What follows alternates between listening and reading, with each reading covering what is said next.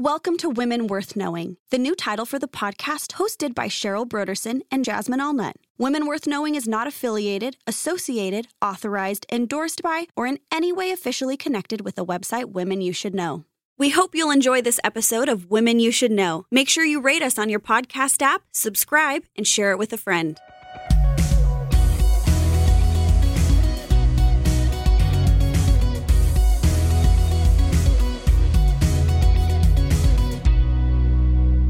I'm Cheryl Brodersen, and I'm in studio with. Jasmine Allnut. you said that so gently. I will. Well, I get a little crazy. You know, it's the coffee. Yes. We're in studio with women you should know. Yes. And we want. I want to introduce you to. I'm going to introduce you to Mrs. Charles Cowman, also known as Lettie Burd Cowman. So, Jasmine, what's one of your favorite devotionals in the whole world? Well, yes, of course, Cheryl. It's Streams in the Desert. Streams in the Desert. Uh, and Streams in the Desert is the best-selling devotional of all time. It Really? sold millions upon millions More of than copies. Oswald Chambers. That's amazing. and it has just helped.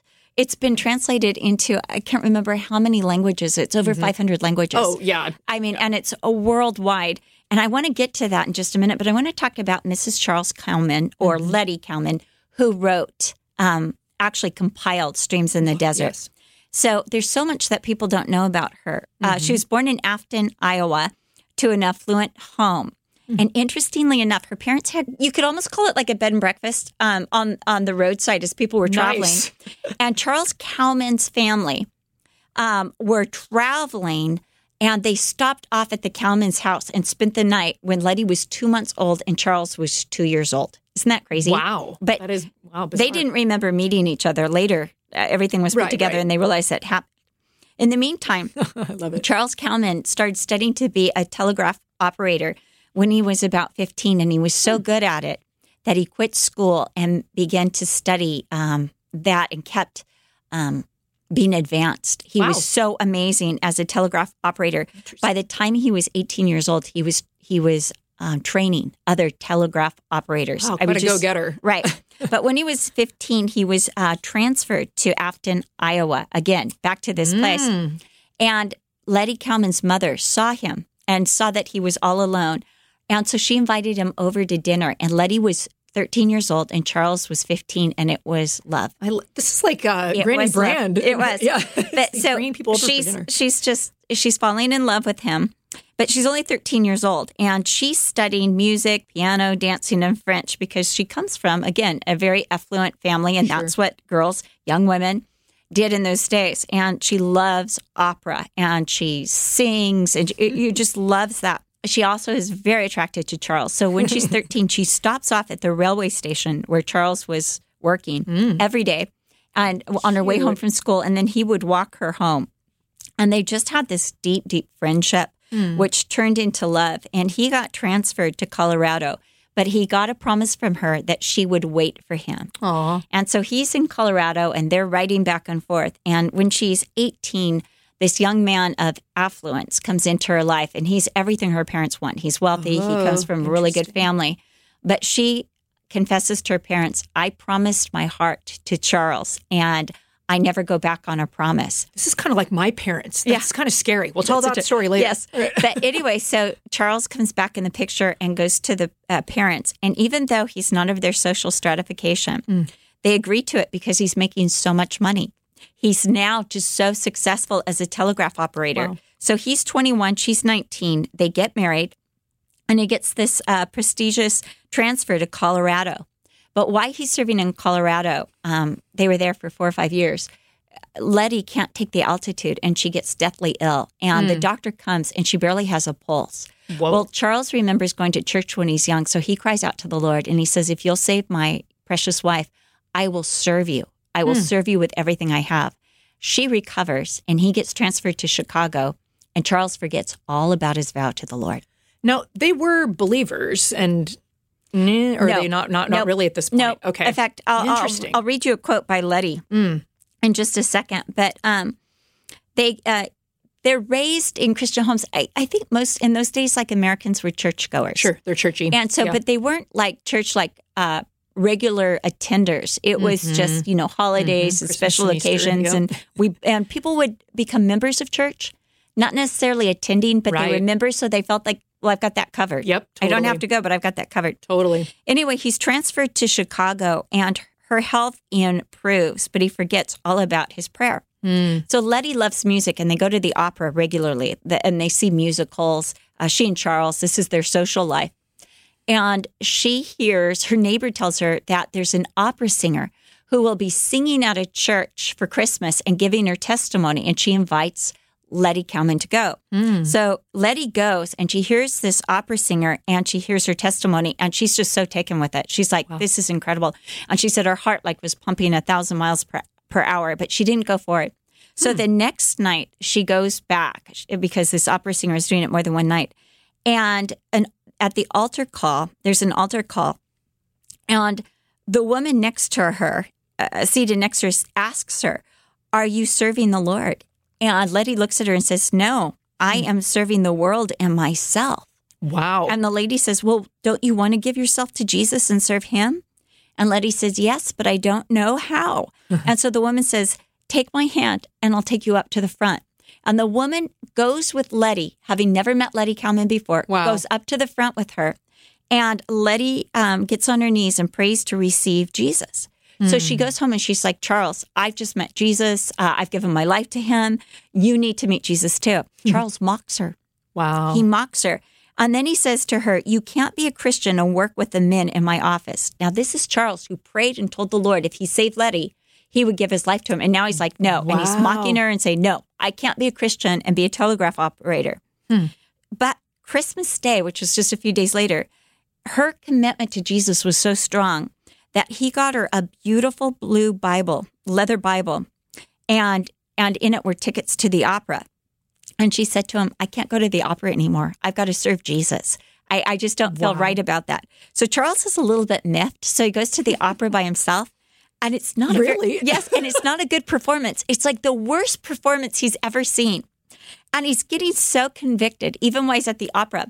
And so he leaves halfway through it. And as he's walking home, he feels the Spirit of the Lord convicting him. So um, he says to her, I want to go to church with you Sunday night.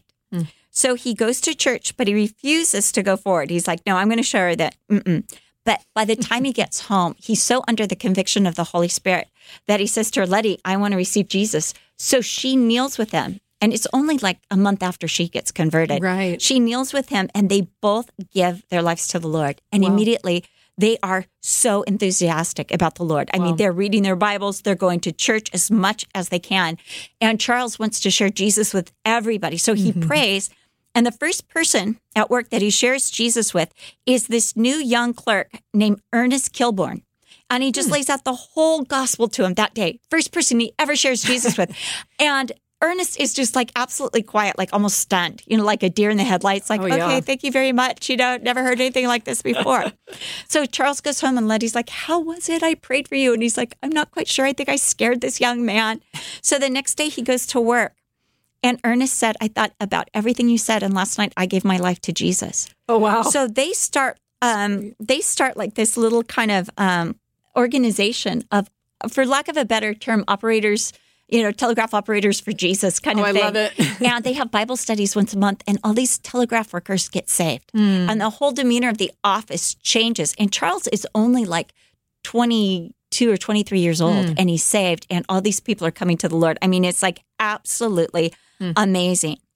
So they um, he starts an outreach to telegraph and he just starts witnessing and he loves to uh, witness so um, they're sent to a conference. They go to this conference together this christian conference and they talk about tithing and he's never even heard about tithing before and he's like oops i'm supposed to be given one tenth and so he's like from now on i'm giving at least one tenth to the lord hmm. for everything that the lord wants and that becomes one of his things is you know you, you need to give to the lord mm-hmm. and then they come back and they go to another conference, and this is at Moody Bible Conference. And A.B. Simpson is the speaker. oh, that must have been cool. And he talks about this missionary who, uh, family who's going to Africa and don't have any money.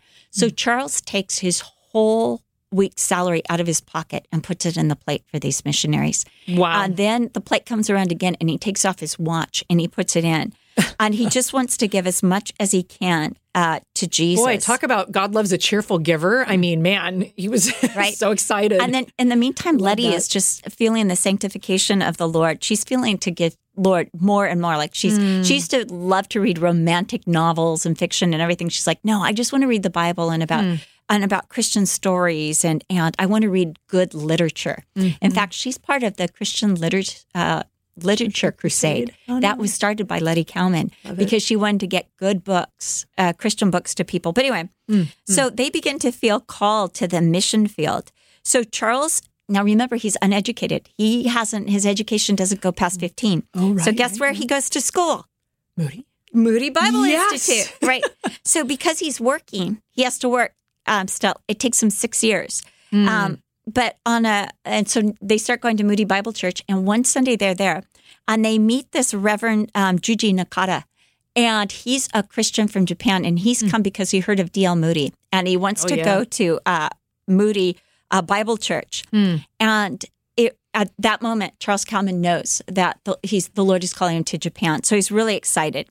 So, um, Lettie is teaching music. She loves hymns and songs to the Lord, and um, she starts getting up every morning at five twenty for prayer and just studying um, the Bible.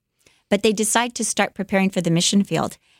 Go ahead. And I no, and I love that. The fact that, you know, again, sometimes we're like, oh, I have to be called to this. I I have to be. And it's like, the Lord will put that call into your life. Look at these guys. Yeah. They were just pursuing Jesus. That's and the exactly Lord it. brought Japan into their life. That's right. And then so they decided they decided together. Now they're very rich. They have a really nice house.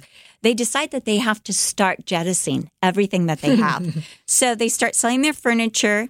Um, they sell their house, and they give their last paycheck to missionaries, and they apply to a um, to a mission society, a mission board, and they get accepted. He will teach English and she will teach music and they'll be just this dynamic missionary couple. And you know this the mission station will support them and they're like great. And so all of a sudden you know charles is like this is so great. But he reads i believe it's um, matthew chapter um, 19 or 20 where jesus sends the workers into the field. Mm-hmm. and the lord speaks to him and says no you're not to be with the missionary board. I want you to go without a missions board and trust me completely.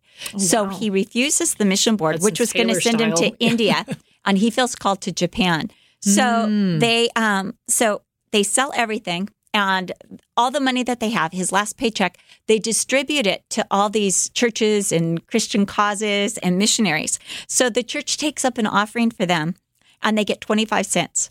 That's all that comes back. Oh, my this, goodness. This offering that was taken. And remember, he gave his whole uh, week's salary. Totally. And they get 25 cents. And he looks at Lettie and he thinks of a quote that was said by Hudson Taylor. And he looks at Lettie and he says, Look, Lettie, 25 cents and all the promises of God. Yes. So the next week, someone gives him a check for $300. It's exactly the amount of the passage to go to Japan. Somebody else gives him a check for $240 and says, This is for rent. So Love they it. arrive in Japan and they're met by Pastor Nakata and his whole family. And they go shopping for a building for um, the Cowmans to live in. But uh, Charles Cowman goes over there with a vision. They're going to start a Bible college and they're going to train people how to teach the Word of God and they're going to have these evangelistic services.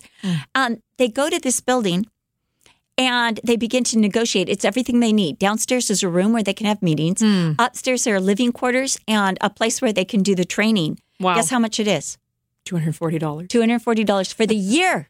For the, For the year. year. They negotiate it for the year. They no sooner sign the contract than a man rides up in a rickshaw and wants to offer almost twice as much for the building. But it had already been signed in the contract. Whoa. So they start and they start these evangelistic meetings and people come in by the droves. Everyone said, no, Japan won't be saved. But hmm. this is 1901, 1902. People are coming in by the droves. And so Charles goes up to this young man who's in, Charles doesn't speak Japanese yet, you know, very, very slight. And hmm. he talks to this young man who happens to speak English. And this man has come in because he's seeking the Lord. And guess what he is? He's a telegraph operator Oh, my goodness. and he lives in Japan. So the first person that Charles gets to lead to the Lord is a telegraph operator.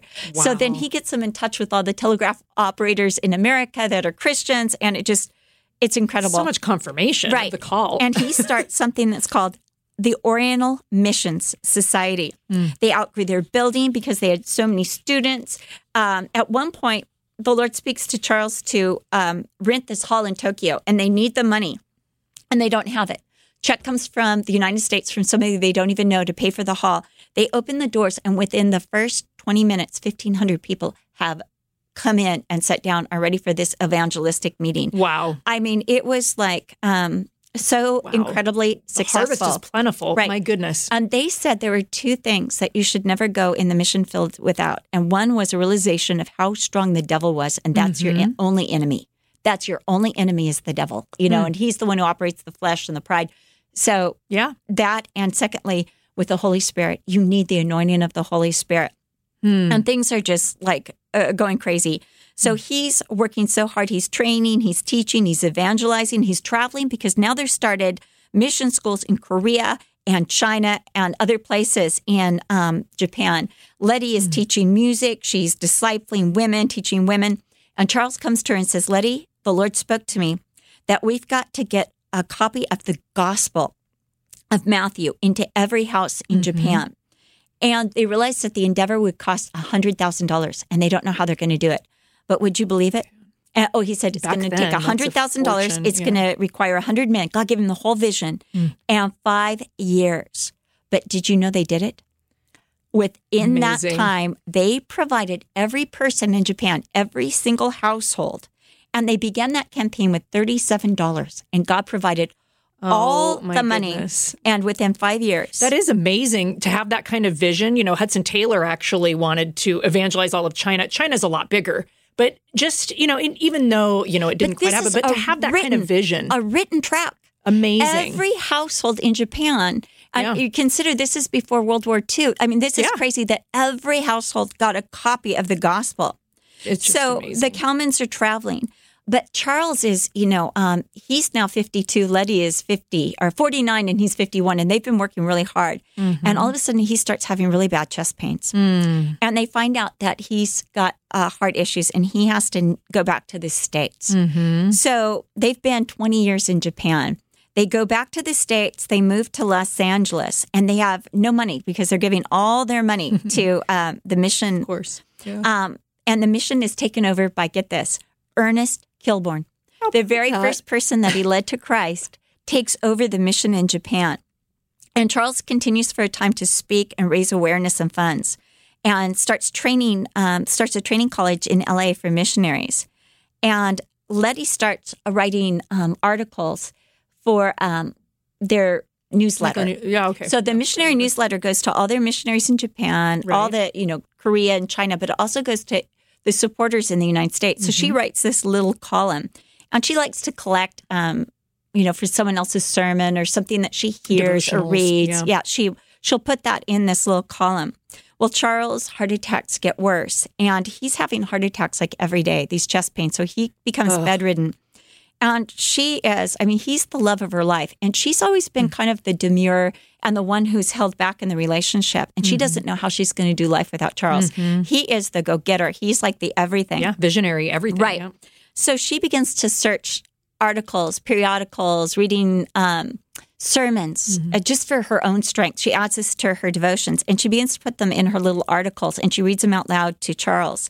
And somebody suggests that she puts them, she compiles them all together and she does.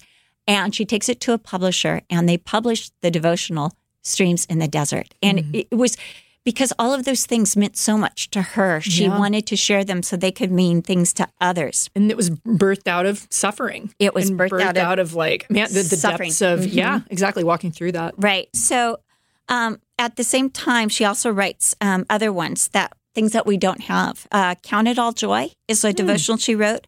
Praise changes things. Thoughts for the quiet hour. She wrote these all while Charles was suffering. And are any of these in print still, or would that be? Nope. Okay. None of them are in print. Ah. Um, but Charles dies on September 25th, Mm-hmm. 1924. Streams in the Desert is first published in 1925. wow. Yeah. So, anyway, right after this, um, she takes time and she writes um, Charles Cowman, Missionary Warrior. Mm-hmm. Now, she still doesn't have any money. All her money is coming from support. And she takes all the money that comes in for Streams in the Desert and um, it goes to the um, Oriental Missions Society. All of it goes to OMS. And she sends it to all the missionaries. But then she decides, well, let's do some of it for, uh, let's, under OMS, let's also do something in the Christian Literature Crusade, like I was talking Yep, about, yep. and start getting good books to um, Mhm. people. Yeah. And so, um, about this time, um, she also compiles Springs in the Valley. In 1928, Ernest Kilbourne dies. And so Lettie has to take over OMS. Hmm. And at the same time, Streams in the Desert goes worldwide, and the Yep. success is unprecedented. Now, she's sick herself. She's always had, like, you know, remember Little Colorado, issues. her Yep, health yep. issue. But she's called to minister. So she starts going all over. And in 1931 to 1933, she goes to the South Pacific. This is right before World War II. And she's traveling all over China and Japan and sharing at conferences, praying with many, evangelizing. And the Lord is blessing every place um, that she goes. Now, a doctor examines her in 1936 and tells her, You're too sick. You can't go anywhere anymore. Yet in 1936, she's like, Nope, I've got to go back on the mission field. And she prays for confirmation. And this couple says, Oh, we're going to Wales. And she's like, I'm going with you. So this is 1936, World War II, Right, just about to- yep. So she gets on this boat and she sails for Wales. But the boat is like, um, there's this huge storm. And even the people on the boat, the crew, think that the boat's going to sink. Hmm. And she's so calm because the Lord told her, no, I've You're got a lot of work for you.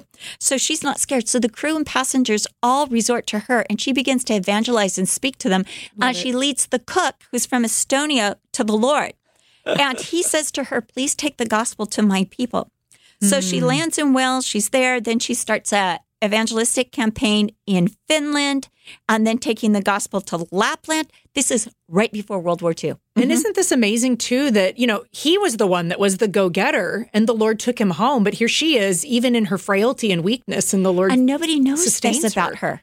Yeah, nobody nobody. knows this about that. She's just so amazing. Yeah. So this huge revival, um, led by Lettie Cowman, breaks out in Finland, and then because she she told him she travels to Estonia, and another revival breaks out on the Russian border.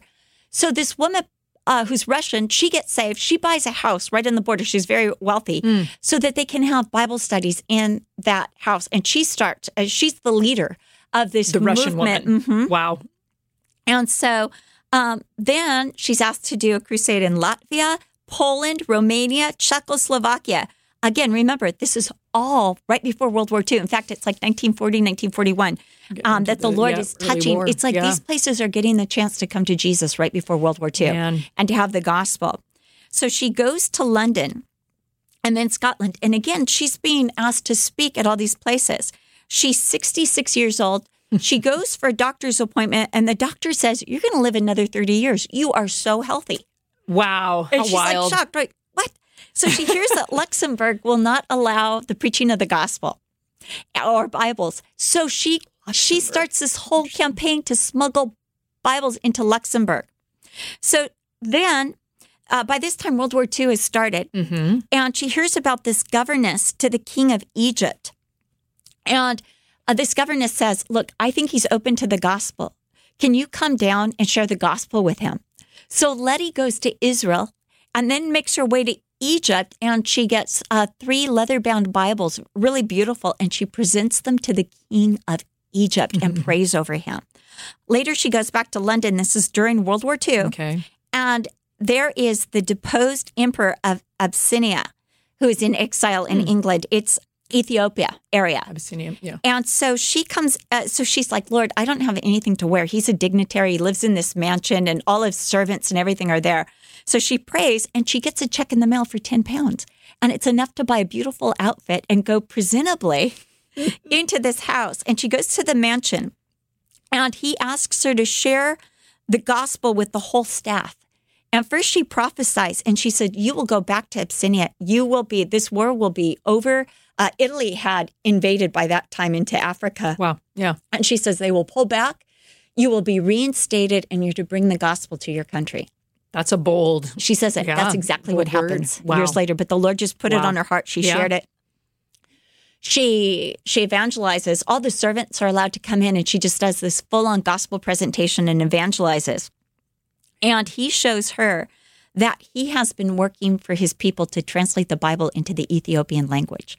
And not only that, he asks her permission can we translate streams in the desert into the language? And she says, absolutely. Wow. And I, you know what? This is just so amazing because you think, I, I, know the crusade that they had done to bring the gospel into Japan. It was called like the Every Creature Crusade. Yes. And yet here she is. I mean, they probably had no idea that every creature meant she was going to go all over the world. No. I mean, no, God had what, a bigger That's what vision. it was called, Every Creature. That's what the uh, 100,000 that's what they called the Bible uh, tracts. It was every creature. Oh, I'm so it. glad you brought that up.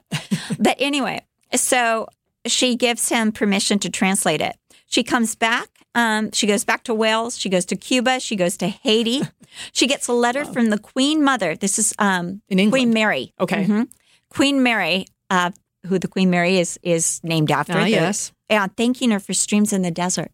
So think about it. A copy of Streams in the Desert was in Buckingham Palace. Ooh. Isn't that wow. incredible? Like all cool the thought. places it it went. Mm. Um, and uh, she she comes back from Europe. She starts a conference in Mexico, Mm. and she starts working the Every Creature Yeah. to get the gospel. So they were able to get eight hundred thousand um, gospel tracts in Spanish to Mm. families all over Mexico.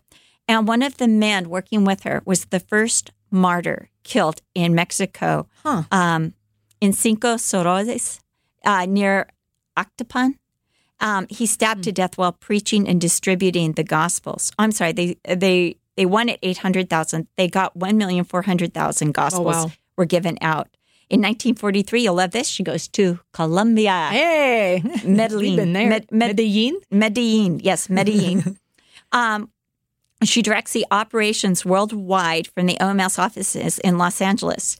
But in 1950, and she's 80 years old now, she she writes Mountain Trailways for Youth, but she thinks she needs to retire. Just to step Well, back maybe. a little bit. Yeah.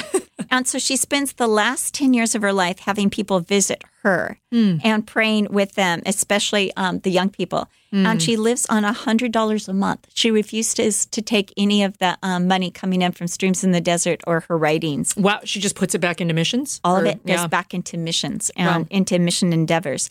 In 1957, she takes to bed and begins to give all that she has away. She knows she's going to die. She's hoping to die sooner, but she begins just to give everything, everything she owns. She gives it away. So she has nothing left. And Hmm. she dies in 1960 at 90 years old. Wow.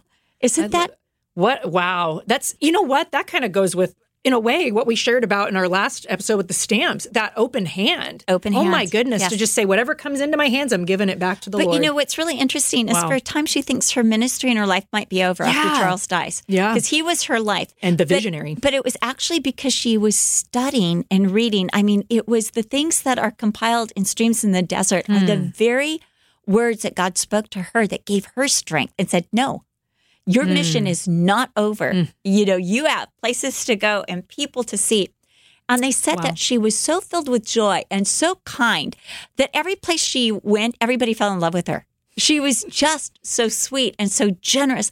And she cared nothing for money. Money had like no value to her. Just amazing. You know, That's she she Yeah. didn't need it. God provided all her needs according to His riches and glory. Hmm. But you know, I love Streams in the Desert. I Yes. love, love, love it. But after reading her story, I loved it in It even more. makes it, yeah, it brings it to life so much more. Are there are there any other of her writings that are still? I think Springs in the Valley. Springs in the Is Valley is available. Mhm. Yeah. Springs in the Valley, and of course, Streams in the Desert, which is you can get leather bound. Oh, yeah, you could get that anytime. One of the things, though, about um, about uh, I took most of my information from Charles Cowman, Mm. um, Missionary Warrior, which isn't in print anymore, and The Vision Lives, and then another book that she had written her autobiography, and I got it years ago, Mm. and I don't know where it is, but it's somewhere in my house. And, so and there are websites where you can find some of these old classics, and so that's right. In fact, I found an archive online where you could uh, you can get a lot of books that are out of like print. a PDF maybe, or okay, And so I was doing that. You get 14 days. It's like a library. It's 14 days free rent where you can read it. It's it's really excellent. Anyway, so that was um, Mrs. Charles Cowman who wrote Streams in the Desert, compiled Streams in the Desert. Just amazing. And we think she's a woman you should know. yes, But we're also aware that there are women in your life that you think we should know. Uh, I really can't wait till Jasmine does the story of her mother's life because I Oh. think everyone should know your mother. Well, I think so too, personally. She's amazing. So if you Well, have a woman, mom, too. right? If you have a woman that you think we should know, please write us and tell us, and maybe send a little biography, and at least we can give a mention. uh, Yes, of absolutely. And even biographies you've read, maybe that we haven't discussed yet. I know I've had a few people already writing in. We're making a list. That's great. So anyway, this was Cheryl Brodersen and Jasmine Allnut. with saying there's another woman you should know.